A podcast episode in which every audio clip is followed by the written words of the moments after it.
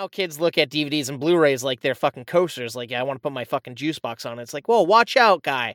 I want to watch this movie later. I can't watch it. There's a scratch yeah, in it. Fuck that. I'm going to put my juice box out on there so I can stream my Netflix. It's the Movie Toasty Show, here for you. Dennis and Adam joke about orgasms and sweet movie reviews. We talk about T V too, right? I, I think so. Yeah? Yeah.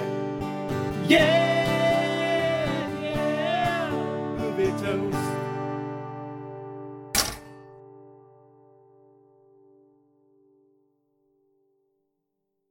Hey everyone, welcome to episode sixty-seven of Movie Toast Movie Reviews. Dennis, how you doing this week? Uh, pretty good, sir. Pretty good, sir. First week of the new year, rolling into some new things, uh, taking on a new new shine here. Hopefully, we're putting twenty twenty behind us. We're gonna mm-hmm. we're gonna make make some stuff happen. What do you think? Let's let's uh, let's toast some movies, man. I think we should. Let's get into it. Let's uh, stop pussyfooting around here. I got some polls here. You want to get in polls? Oh, yeah. Oh, love me some polls. You know. All right. They're not as thrilling as they've been in the past, but fun nonetheless. Uh, so last week, you reviewed the movie Ford v Ferrari as one of your tops of last year. So I figured I'd ask the Toasties who they preferred more, Christian Bale or Matt Damon? Oh, okay. So yeah. Said straight enough question. Like, that's... we just talking about in this film, or are we talking about overall? Overall, in general. Oh, see, now that's a tough one. That's tough. I I think I would have to go Damon. I think I'd have to okay. go Damon. I'm not going to lie. I'd be with you on Damon. However, we're in the minority. Damon got thirty-three percent, while Bale got sixty-seven percent. Wow, okay. I I don't know if it's the Batman doing it for him or something. I, I, I'm, I'm scuttlebutt. Oh, I don't know. Wow. I don't even think I used that in a proper... Wait, I don't think that's a word. We have a new definition for the word. Let's add it yeah. to the dictionary. There you go.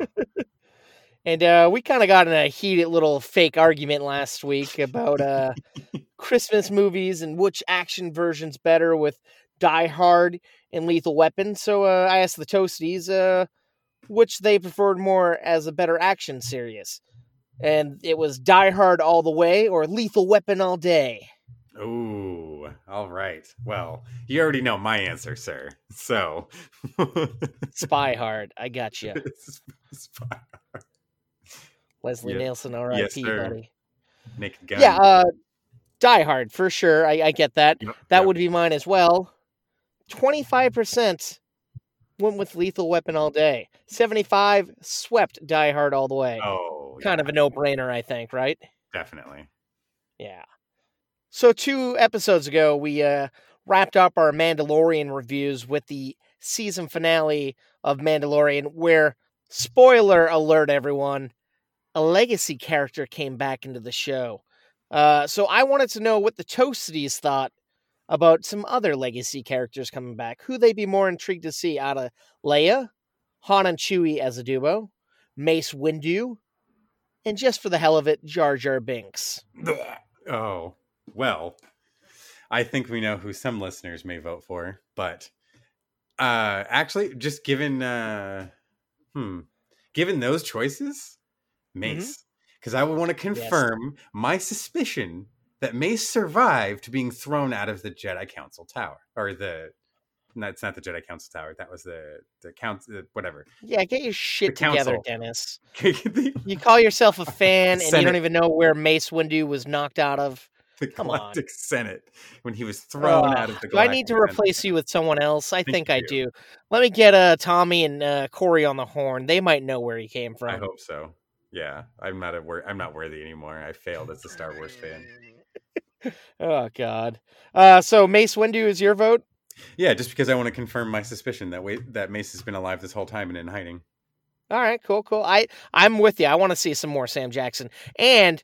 I think what spawned this idea in my head was uh, recently uh, Sam Jackson celebrated his birthday, and Star Wars, their uh, their little Twitter page, uh, wished him a happy birthday and had a picture of Mace Windu and said, uh, "More's coming" or something. They had an ominous oh, fucking tweet yeah. there, and whether that's true or false, time will tell. So I'm not going to tell you who got what, but I will say one character got zero percent. Would you like to take a stab in the dark and guess who that was? Jar Jar. All right. You are incorrect. Oh, I want to take I am another stab. So disappointed in all of you. I, Toasties, you let me down so hard. Mm. Zero is Mace, isn't it? You are incorrect again. Oh. Yeah. I know, right? This is harder You're... than I expected. Something's very wrong with you. Oh, my God. Then I guess no Leia. Yes, yeah. Now, see, my, my theory on this is maybe they don't want to see Leia come back because Carrie has passed away and they don't want to see another C G Leia, maybe? I don't know. I could, yeah, that, that's exactly what I would say, too. I would one hundred percent agree mm-hmm. with that. I feel like that would be the reaction. Now, I don't agree with it because I don't think it I don't think it was so bad, especially the way they treated our previous legacy character's appearance. I digested mm-hmm. it fine. Now, could I watch a whole episode of a character running around looking like that? That would be fucking weird. The, yeah. The, the little bit that we got, totally fine. Just like seeing mm-hmm. Tarkin in Rogue One, oh, I was yes. I was perfectly fine with that. And it was cool to see the character. Well, don't forget, we did have Leia in Rogue One as well. She yeah. played just that quick role. Yep, that's true. That's true. And that looked all right. Yeah. Same, same thing. Yeah, same thing there. It was, it served its purpose. It was meant to be recognition of the time period we're living in. That's fine. Yeah. I, now if we're watching a whole episode of something, that's part, that's also why I'm, I gave my choices. I think seeing Mace older, because he has been reclusive and hiding and pulling a Ben Kenobi somewhere, mm-hmm. that I would believe that he has been hiding out because obviously the Empire, and he probably, Uh, he would be one of the few people who would know that uh, Anakin is Darth Vader, just like uh, That's true. Obi-Wan did. So he's not going to be fucking with that. Like, he's seen firsthand, um, especially when Mace Windu was one of the greatest lightsaber yes. duelists to have ever lived. He's not going to want to be fucking with who pr- the guy who probably is the greatest lightsaber duelist alive. So, and on top of that, wasn't Mace Windu one of the guys who voted against Qui-Gon training Uh, Anakin, or was that only Yoda? Oh, that's a good question. I believe it. I want to say it was him as well. Yeah, that he was too old. He's too aggressive because it. Uh, I, I think it's Yoda makes he flats out states why, and then mm-hmm. Mace supports with the evidence of he's he's going to be too con- too hard to control. He won't be able to train. He'll drift to the dark side. It's the whole. He just matter of factly. This is why we do it this way. Yeah. And they were very spot on correct about that, but vanity got the best of uh, our old pal Qui-Gon. Uh, so let's get back into this here. Um, so now we have three characters, well, I guess four. We got Han and Chewie, Mace Windu, and Jar Jar. Do you want to guess who got twenty percent? twenty percent? Oh, I'm going to, you're just, I just really hope I don't keep getting disappointed by you guys. Mace. You are incorrect. Fucking better be Jar Jar. Yes, oh, Jar Jar came in twentieth. Okay. Yeah. Okay. At least uh, the second. Level. I could tell you wanted to say Jar Jar, but you're like, I don't know. I don't know. I, I had lost. Wanna... He already wasn't zero percent, and that alone uh-huh. hurts me to my core, guys. All right. I'm everybody... not going to lie. When I saw that he got twenty percent, I, I just smiled and chuckled, and I'm like, I put this on air hoping this would happen, and it oh, did. I it was. Did. Oh, you God! I bet. I bet someone said it like, "Oh, we'll find out that he's really uh running the whole evil side of things here and there." Nope, nope. Uh. He is nope, nope, nope, nope, nope. Uh. Refuse to accept it. Yep. Refuse. Um. So yeah, so we got a we got a tie here with uh, Han and Chewie and Mason, Mace, Mason Windu. I guess we'll call Mason it Mason Windu coming this fall. Oh, boy.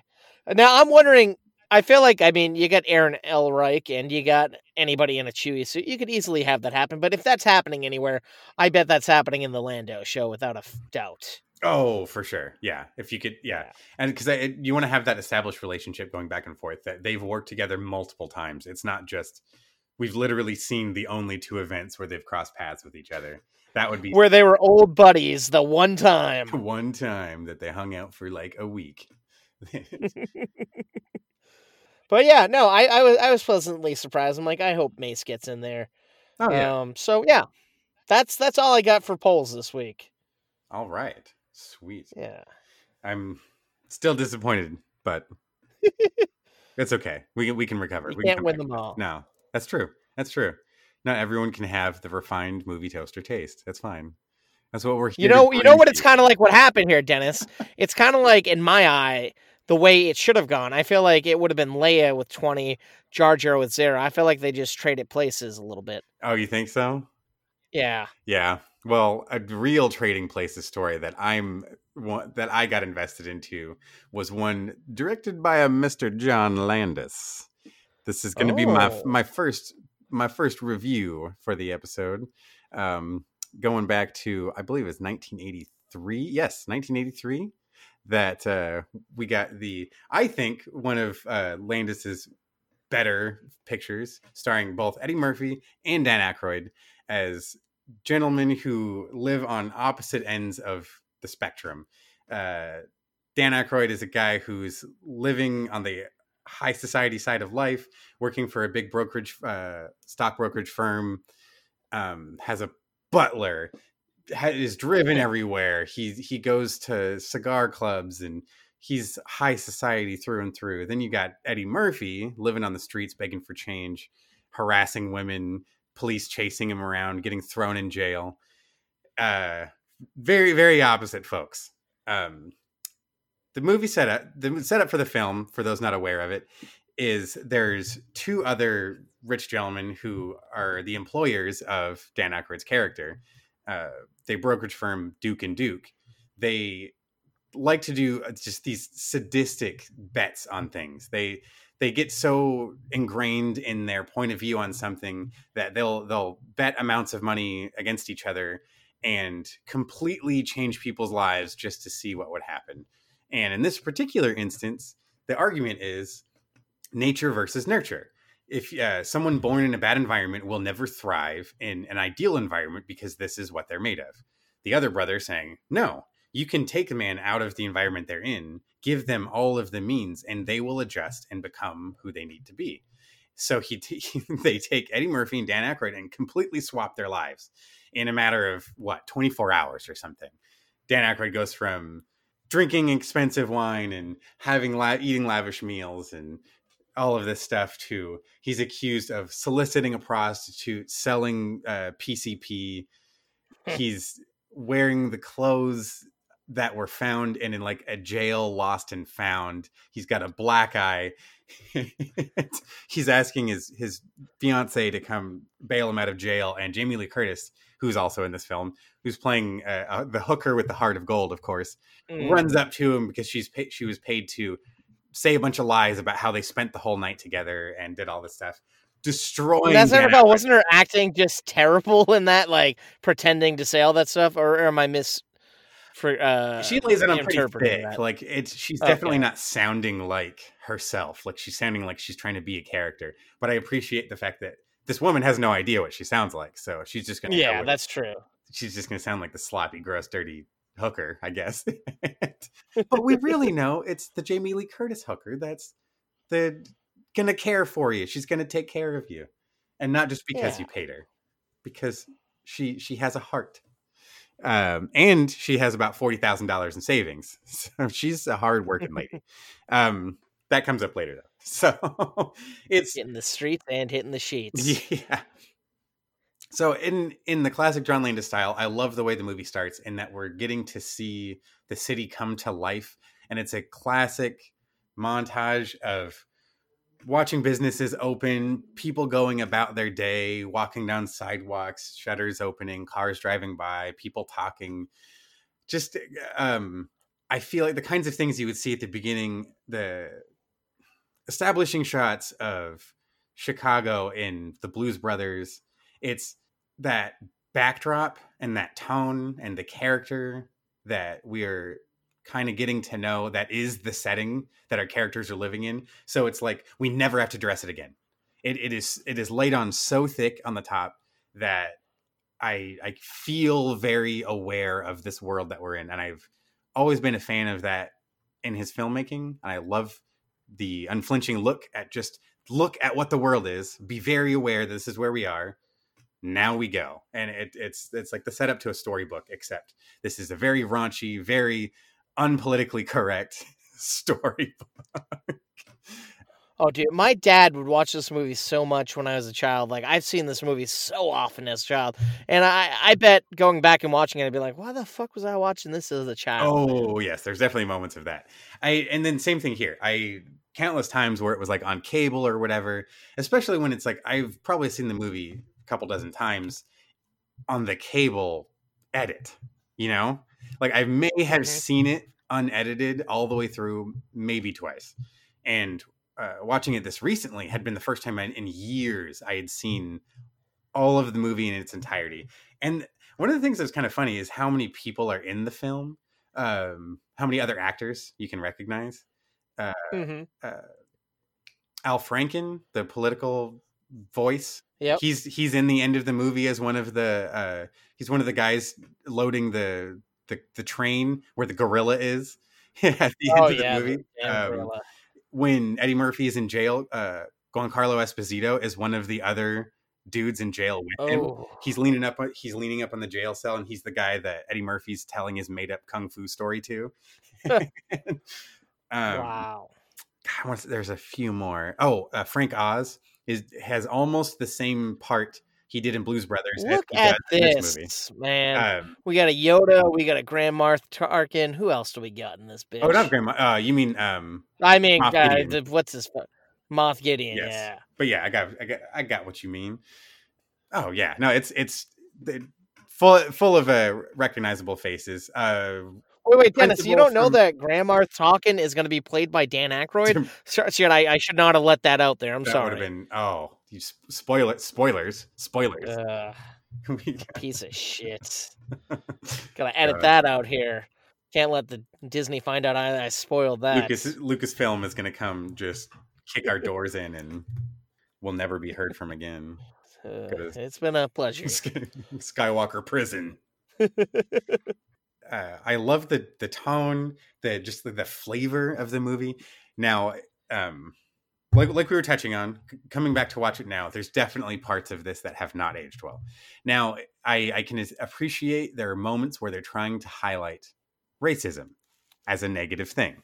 Of course, it is bad. They we we see horrible people say horrible things, do horrible things to people purely for the fact that it is the color of their skin that they're doing these things. Fucked up. Mm-hmm. We also see those same, those people get punished for those actions, or we see some some type of uh, consequence for them doing for saying and doing all of this stuff mm. except for Dan Aykroyd's character. He kind of gets away with it a few times, and it's like, oh, for some reason it's okay when this white guy says it, but when all the other yeah. old white guys say it, it's it's it's bad. That that that was kind of like, huh I, I wonder. Well, you know, when Stalldorf and Wal- Waldorf uh, say it, it's funny and cute. Well, no, it's it's I don't it's know what I'm saying the, here. Oh no, it's like it's quite. I know, I, I know they get in trouble, but Dan doesn't. Yeah, yeah. I don't know. I just wanted to. And then, like, even towards the end of the movie, as they're about to take the millions of dollars from, they're about to steal all their money. He he mm-hmm. he throws it in there one more time. Like, he puts him down for his race one more time, and it's like, you've been cooperating. Uh, what? And you still? Huh? Okay, that was a little. You know, call call me a P C snowflake, whatever. But that was like, all right, I don't really understand that part. Same with, um. Now, I can understand one scene of Jamie Lee Curtis naked, but we didn't need the second one, nor did we need the two. You shut the, your the two, mouth. The two other random scenes of just women dancing topless for a solid, like, almost two minutes. Where it's just like, oh, okay. Yeah, I know. It should have been a solid three minutes. That's ended. What you're getting we, at, We right? had some fun days on set just uh, shooting this party. That, he that was going like, for a thriller effect here. Clearly, clearly. So, setting that aside, there is still genuinely fantastic humor in here. I loved watching Dan Aykroyd crumble. His character, like the the way he portrays, especially when mm-hmm. he's the dirty Santa Claus at the Christmas party, and Eddie Murphy chases him after him down the hallway after he gets off the elevator. and, Uh, Aykroyd's been pounding that bottle of Mad Dog twenty twenty. He stops him. He just lets out a and just spits a bunch of liquor out all over himself. And he's got the big old hunk of salmon inside of his Santa costume that he starts eating on the uh. bus in front of the in front of the family, and it still has like beard hair in it while he's eating it. Oh. Um, he just he just gives it all. He sells it so damn good. Little do you know, that's what Dan Aykroyd does these days. Like that, that's where he's at. Okay. He's drinking his Crystal Skull vodka and going on buses eating salmon out of his beard. No, let me tell you about the Bassmaster five thousand. He's just drinking blended fish with, oh. with vodka in it. Uh, oh, yeah. No, it's he. We we get classic and like prime Dan Aykroyd in this film. Uh, Eddie Murphy, I to me, same thing from him. This is. Uh, maybe not the absolute best Eddie Murphy, but this is Eddie Murphy when he was at his peak, if that makes sense. The differentiation between the two, like this is when he was around when he was at his sharpest, I guess. Uh, yeah, we're not watching twenty twelve Eddie Murphy. We're watching Delirious Eddie Murphy. There you, there you go. There you go. Norbit versus Delirious. Oh God, yes. Um, it's still, it, it was very much worth going back through. Uh, And part of the motivation for doing this was actually because uh, my wife had never actually seen it before. So it was that kind of, a, my yeah, mind. Me too. I was just like, well, we got to do that. That that was the really the big push. So it was fun watching it with someone who had never seen it before. That was definitely one of her takeaways, was just like, holy shit, they just said and did all that.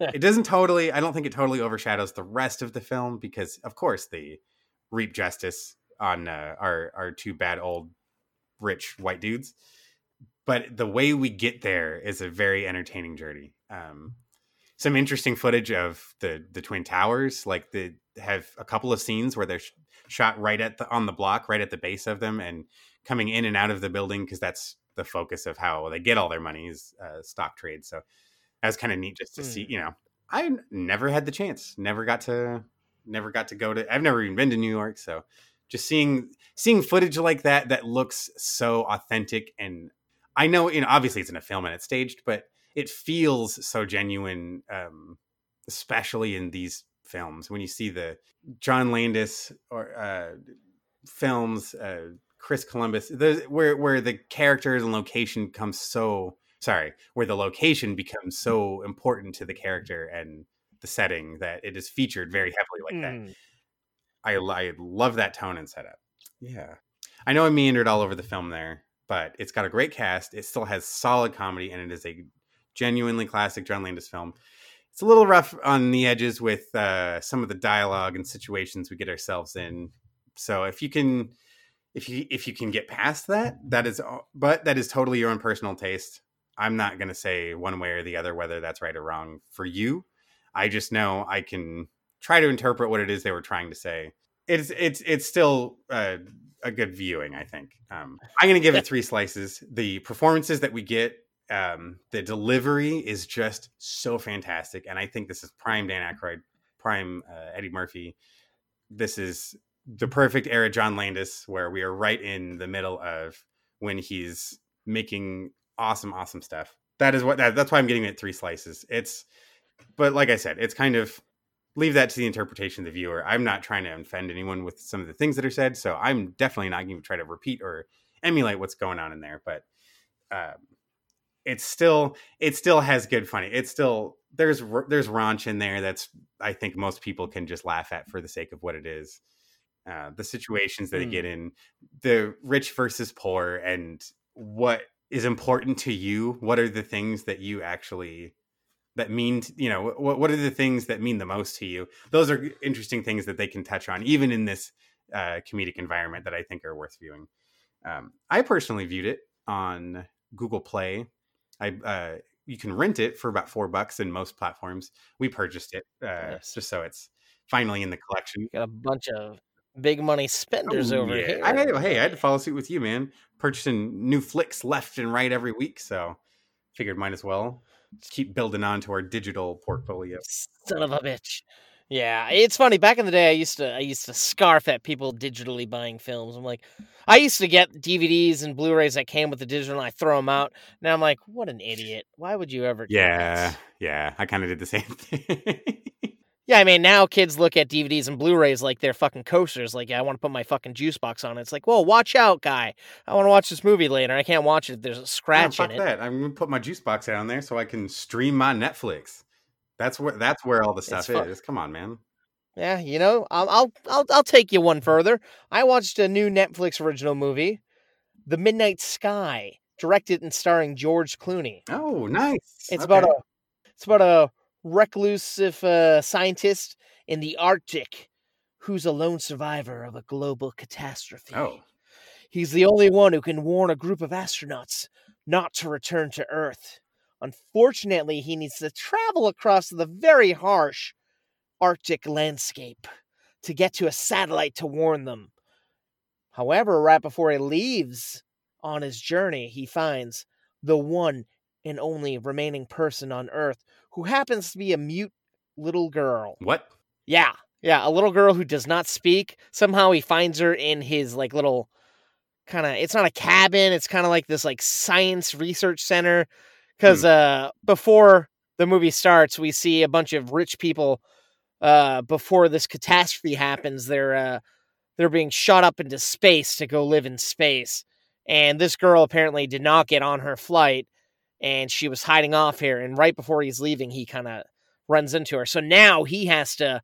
Not only... he he's I, I left out a little uh, part here. He is dying. He's sick. He's uh, putting himself through some medication. He's in an I V a lot of the time. Oh. So he's not only traveling across this snowy landscape, fighting off creatures and the harsh weather, but now he also has to keep a little girl safe. Oh, Jesus. Okay, okay. Yeah, it's intense.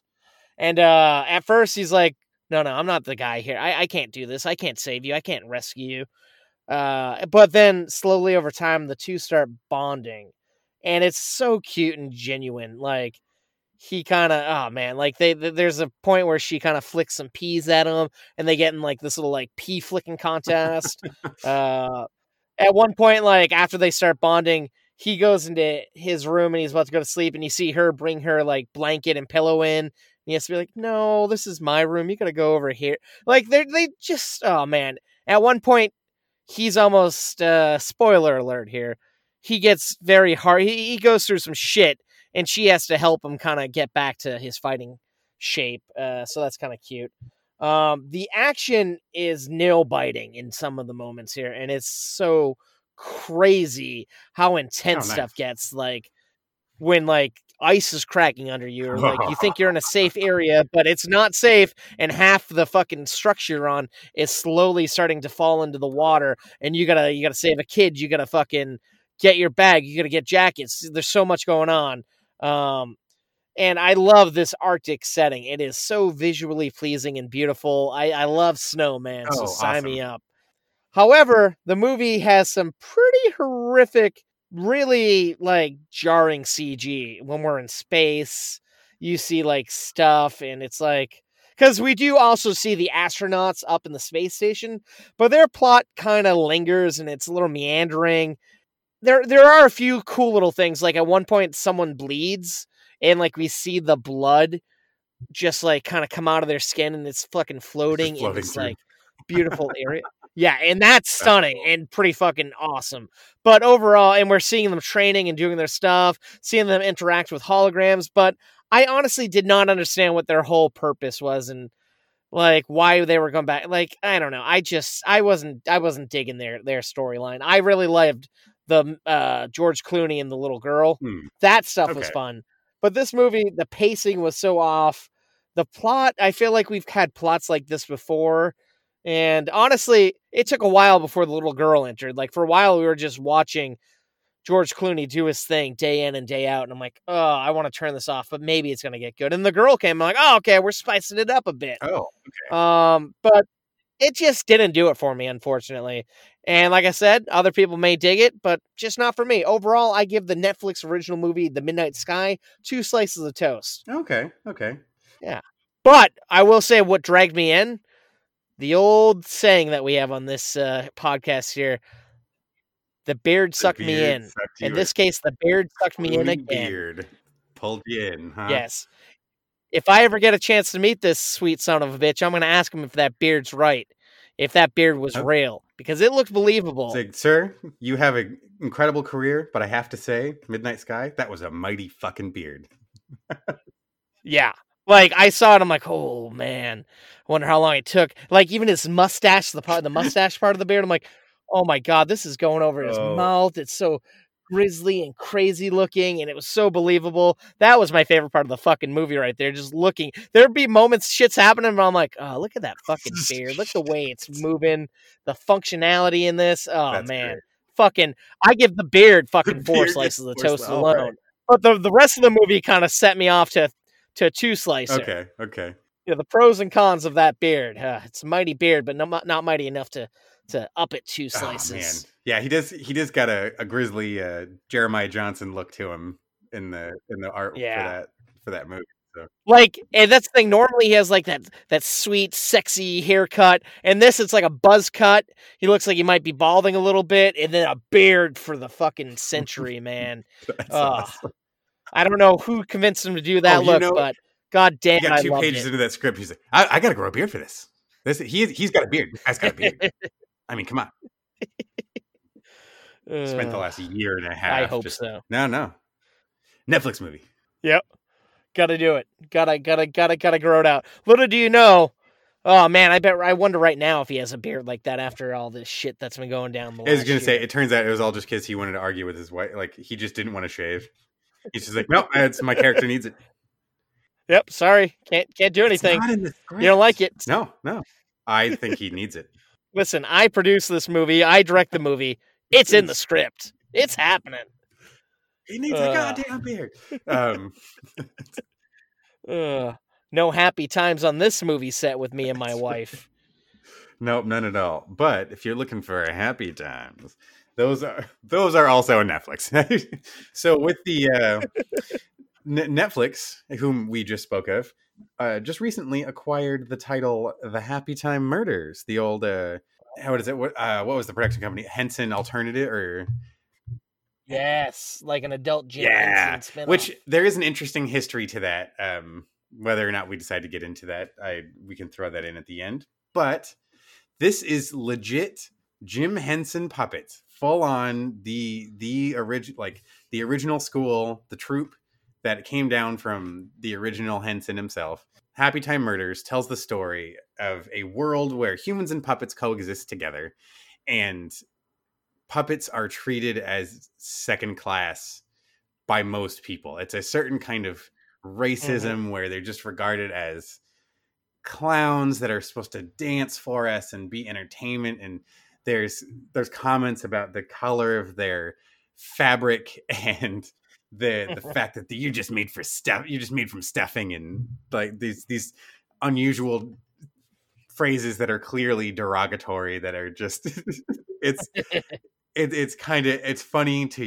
hear it used in this way because they're puppets. It's somehow disarming, but it's describing a very real thing that occurs every fucking day, which is sad.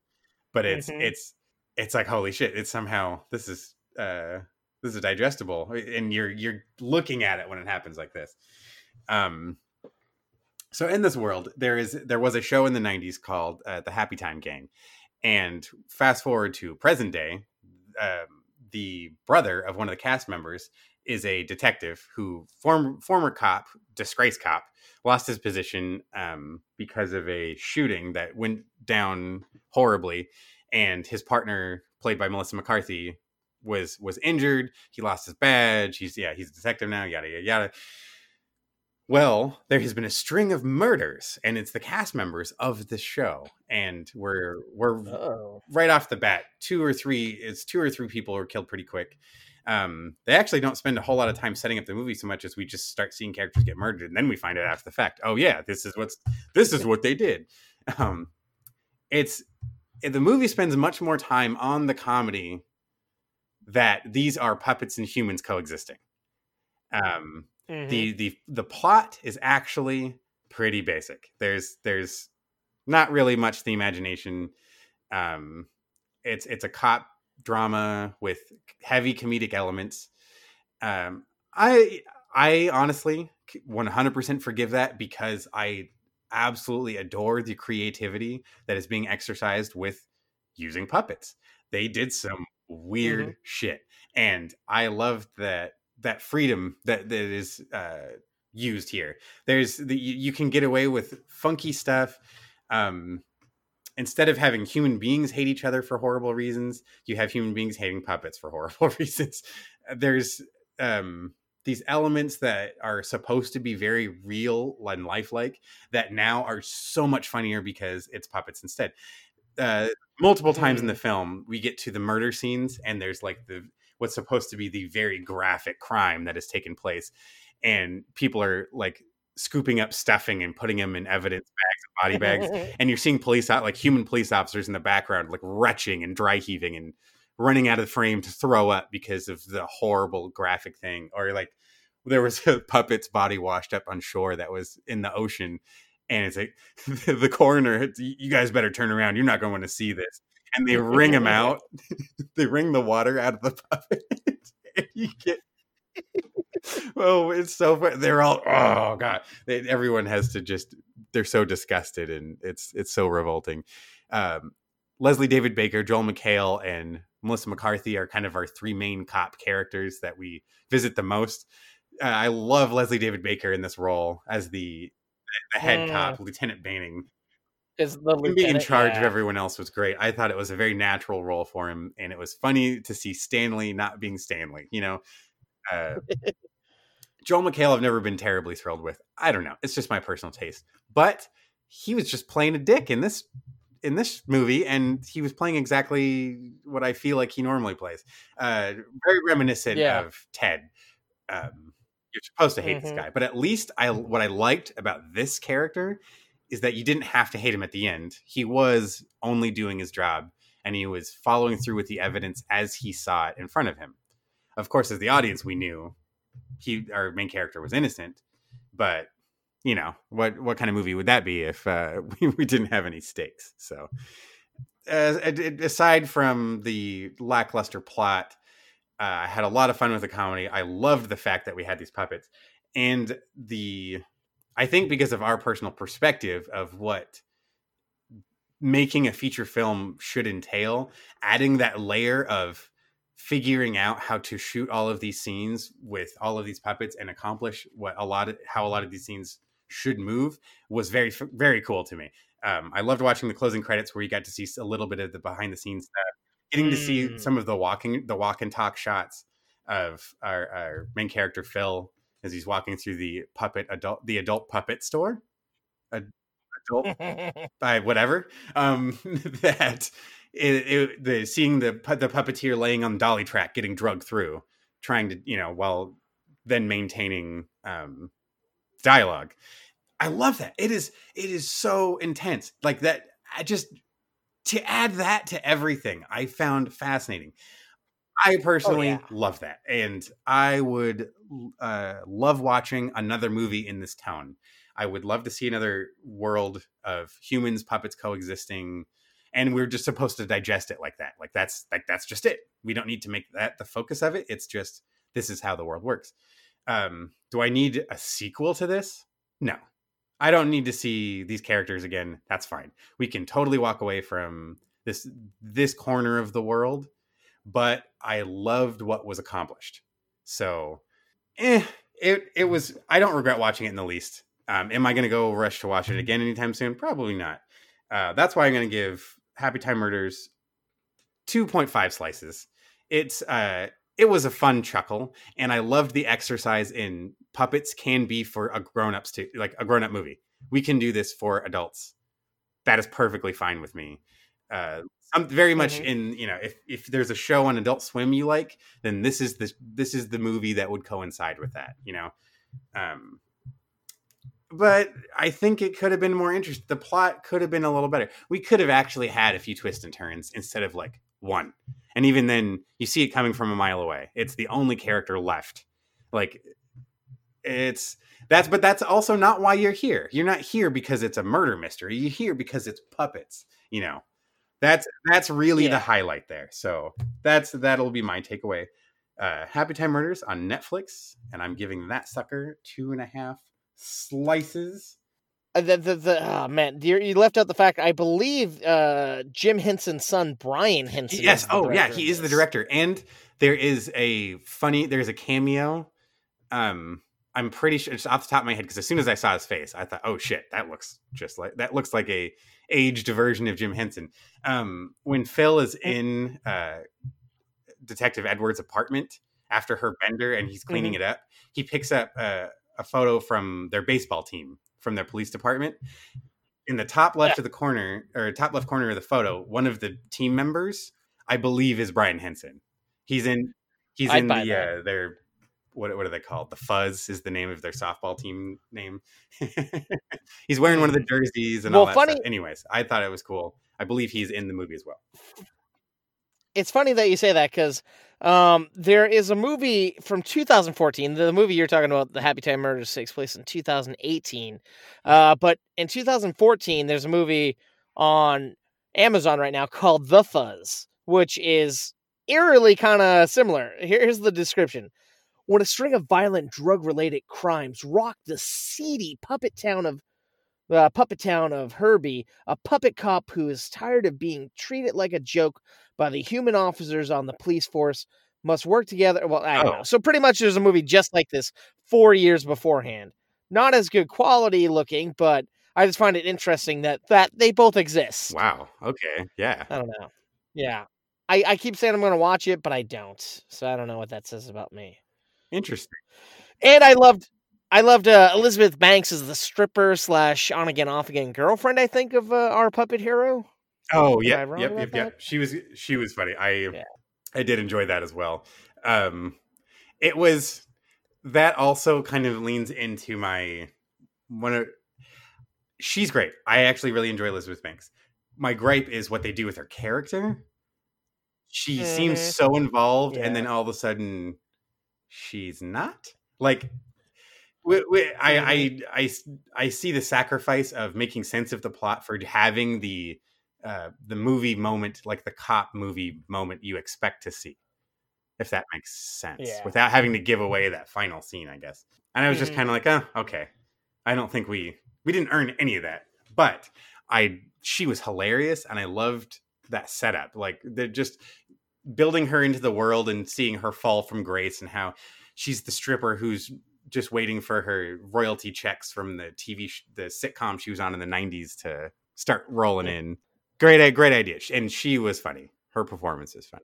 Um, and yeah, the, the other thing I had mentioned back at the top of the, uh, so this production company is actually some um, Henson Alternative. It, okay. It's something that stems from way back when the, the troupe first got together. I remember reading about, uh, they would do live shows in Hollywood. The uh, so everyone was, obviously you're familiar with Sesame Street and stuff.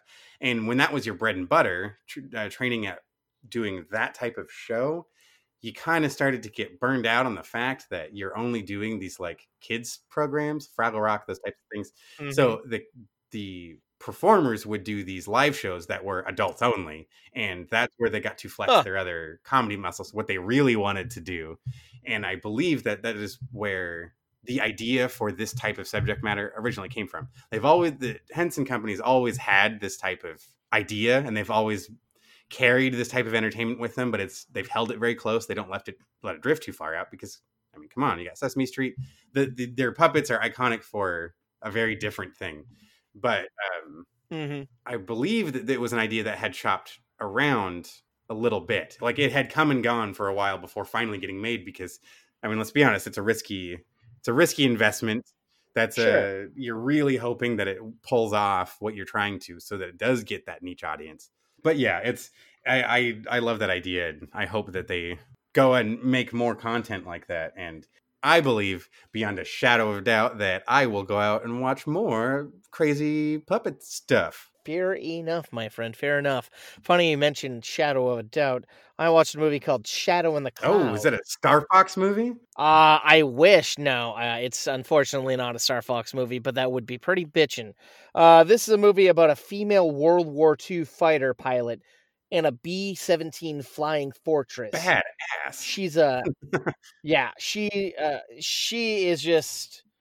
a badass all around. Uh, th- this uh, this character is played by Chloe Grace Moretz. She's kind of the top of the top. She uh, jumps on board before this fighter uh, jet takes off. She comes on uh, with a mysterious package. She's on kind of a secret mission to uh, deliver this package, and it has to travel against the grain wherever they're heading to. I forget where it is. Sorry about that. And as you can imagine, the men on this crew don't take her very seriously. Uh, they believe a woman is not as skilled as they are. They think she's only good for her body and what she can do with her body. Midway through the flight, she notices something crawling on the wing of the plane. She tries to warn these men about it, but they all think she's crazy. Turns out she's right. There's a gremlin on their oh, aircraft, and she has to fight this creature simultaneously. Japanese fighter planes are attacking their plane. Um, and it's intense. And on top of that, she's stuck in this little uh, cockpit that she's in. Uh, the gremlin actually fucked with the handles and bolts, so oh, she can't yeah. get out. That's the, okay. Yeah. Um, it's this movie is fucking intense. Most of the time, we're just in the gunner station with her, seeing what she's seeing, hearing what she's hearing over the headset. Uh, and it's maybe a good, like, half an hour before the gremlin stuff comes into play.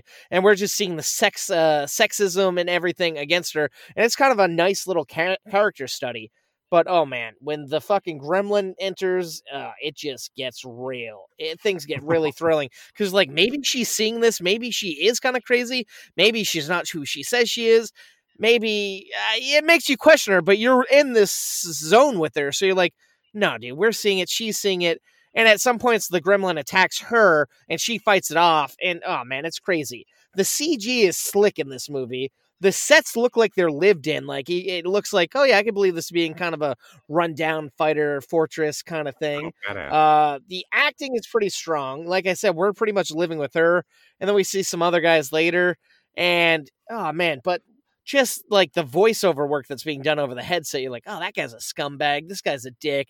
And like, she's really sticking it to them with what she's saying and doing. I'd give Shadow in the Cloud three slices of toast. I saw this at the theater, but I believe it's available on most V O D oh, platforms. Nice. Um, honestly, I heard about this movie. I thought it was just about her as a fighter pilot. I think I even told you about it a couple of weeks ago. I'm like, oh, that sounds fucking terrible. Then when I heard there was a gremlin in it, I'm like, oh, I gotta yeah. see this. Kind of reminds me of uh, the Twilight Zone movie or something where that guy sees it. But it's funny enough that you gave your first movie review tonight was of John Landis's Trading Places, because this was written by his disgraced screenwriting son, Max Landis. Oh, shit. So it kind of, we're well, bookending it here. Although it's also co-written by the director of this movie as well. Okay, so that's good. It's not all yeah, funny. That's yeah. good. That's good. And then I feel like that helps. That also helps translate whatever was written on the page better to the screen, because you're, you're understanding mm-hmm. what is trying to be said rather than, no, I'm going to take this and make it what I want it to be. Yeah. Uh, yeah. But, oh, man, like, it's crazy because, like, at, at one point early on in the movie, you hear the guy saying very grotesque things about her, and they don't realize that she can hear it. And then she's like, oh, guys, hey, I'm still here. And she says some pretty fucked up, th- not fucked up. She stands her own against nice. These guys. And it's it's very interesting seeing an empowered woman, especially in this day and age where we don't really, back in World War Two, you don't really think about these things. But I bet there had to have been some ladies out there doing oh, this stuff. Yeah. And it's like, I, the shit that they saw and had to live with is crazy, but just hoping that there are women like this. And like, uh, she's so kick ass, this character. And it, it was the physicality of some of the things that they later do with her and, and the action that she does. It's like, holy shit. It's kind of like, she's like, we got a female Tom Cruise here. And uh, I know it's not as intense as Tom Cruise, but it's pretty awesome. fucking awesome. No, that's cool. I mean, I yeah. you sold me. That's, yeah. that already sounds like the kind of, the kind of thing I'd be into. I am mm. down. And the gremlin design is kind of cool. It looks like a giant humanoid bat that's Ooh, furry. Brutal. It's it's huh. cool. That's yeah. okay. And I feel like that's always kind of the the imagery that's used for this t- for that kind of creature when you have like a plain gremlin mm-hmm. as a thing. I always remember, yeah. uh, or I always think of the uh, the old Bugs Bunny cartoon when he's flying, oh, yes. he's flying a bomber, or a or the gremlin is flying a bomber. No, it's the other way around. Bugs Bunny's trying to fly, fly the bomber, and the gremlin is disassembling it around him. Uh, actually, and there's mm-hmm. an even older. There's an older cartoon of Hitler flying. You can you can find it. It's Hitler flying a bomber, oh, wow. going to going on a bombing mission himself, and the whole plane around him is being musically and comically disassembled by a whole team of gremlins who are like making a game out of taking this whole plane apart. And then the cartoon ends with him just like. Huh. floating through the air with a flight stick, and then he proceeds to fall out of the sky. and that's it. It just ends. Okay, at least he gets his just desserts there. That's yeah, it's always it's always been that kind of thing. Uh, I'm curious how often stories like that, like, or were stories like that told with any frequency that it was a legitimate fear or something. Well, that's the thing. Like, uh, when she says there's something out there, one of the guys you hear is like, you know, I've heard older pilots say they've seen gremlins and there's things out there.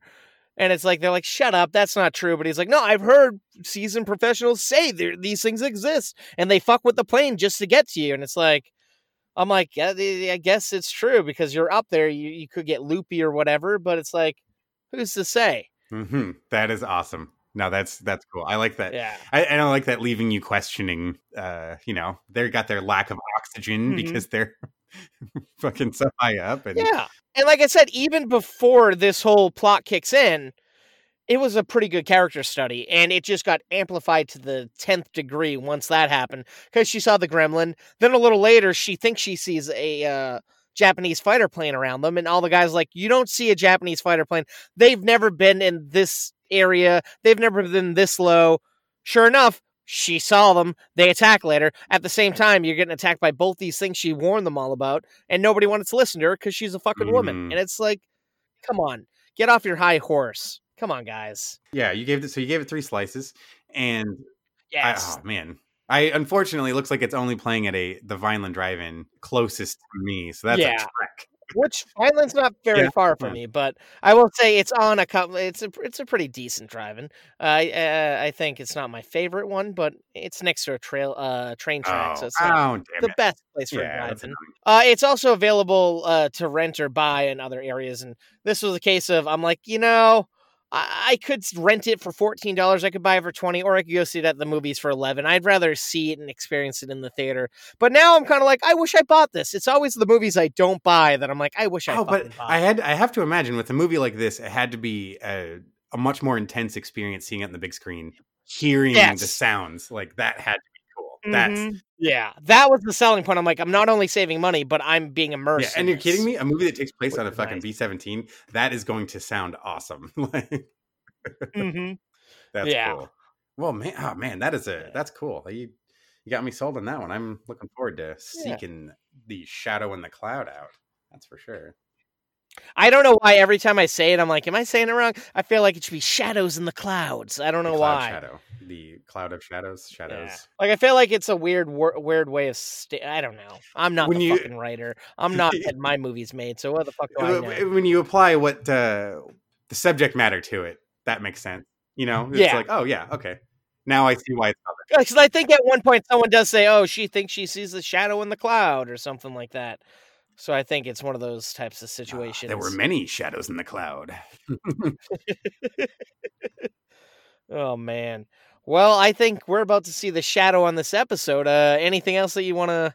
Ooh, do we, we teased something last week. Do we want to mention a little bit more about it this week or wait till we got more information? I mean, I guess it couldn't hurt to tease a little more. At least I, I it had been touched on that. Yes, we we are, have some some news coming up, and that this in twenty twenty-one we're hoping to have the first ever Movie Toast Film Festival. So we're we're still still working out details, but for those uh, interested listeners or someone who's sitting on a project, uh, keep your eyes and ears out uh, to the socials and such, and we will definitely talk about it here. Yeah, we're going to be blasting it everywhere. It's called Movie Toast the yeah. Festival. Leaving it very vague and awkward because who knows what it could become later down the road. We don't want to limit ourselves to just a film, but uh, primarily it's going to be a short film festival. It's going to be an experience that we're going to have out on, uh, it's going to be streaming online. We want to make a whole day out of it. And it's just going to be fun. Like Dennis and I, we've run a festival in the past, and mm-hmm. it's great. It's fun. We've done it in theaters, but it's hard getting everyone from all around the country in one area, especially in times like this right now. Big festivals aren't even going on in theaters. They're going yep. digitally. And uh, we think it'd be really fun to get this going. And uh, I'm very excited. I've been wanting to do this since like day one, two years ago when this, this podcast started. And it's just been, we, we had to slowly build our momentum there. And we're almost oh, yeah. there. Absolutely. Yeah, me too, man. No, this is going to be cool. I I definitely miss doing this kinds of this kind of thing and just getting to see other people's creativity. And it's um, mm-hmm. I'm excited to give those creators another platform for their things to be seen, especially for our yeah. uh, toasty audience here, who's already, you already like watching movies. How about a, a handful of short films and things made by fellow listeners and other up and coming filmmakers that, hell, we could be talking about their movies on the show. It's uh, someday. Um, mm-hmm. Yeah, it's like, why should we only stick to big Hollywood things? Why can't we do things that support the community that we're in? Like, we want to make movies. We know what it's like putting your hard work in into something and wanting to show it and show it to people who embrace movies and enjoy absolutely. it. Absolutely. Absolutely. Yeah. one hundred percent agree with that. I am very excited for what's coming down the pipe. Movie Toast the Festival. Keep an eye out. Yeah, we're going to be talking about that on all the socials. Uh, Instagram, Twitter, Reddit, Discord, at movie underscore toast. That's right. The YouTube and Facebook, uh, Movie Toast news and reviews. Yeah. Thanks for listening, everybody. It's been a fun week. Yeah, absolutely. I'm excited for what the new year has to bring you and I, Adam, and whole new slate of films that we get to review for our toasters here, and we'll be bringing them to you. Let's let's go twenty twenty-one. For sure. Yeah. Goodbye, oh, everybody. And of course, stay toasty.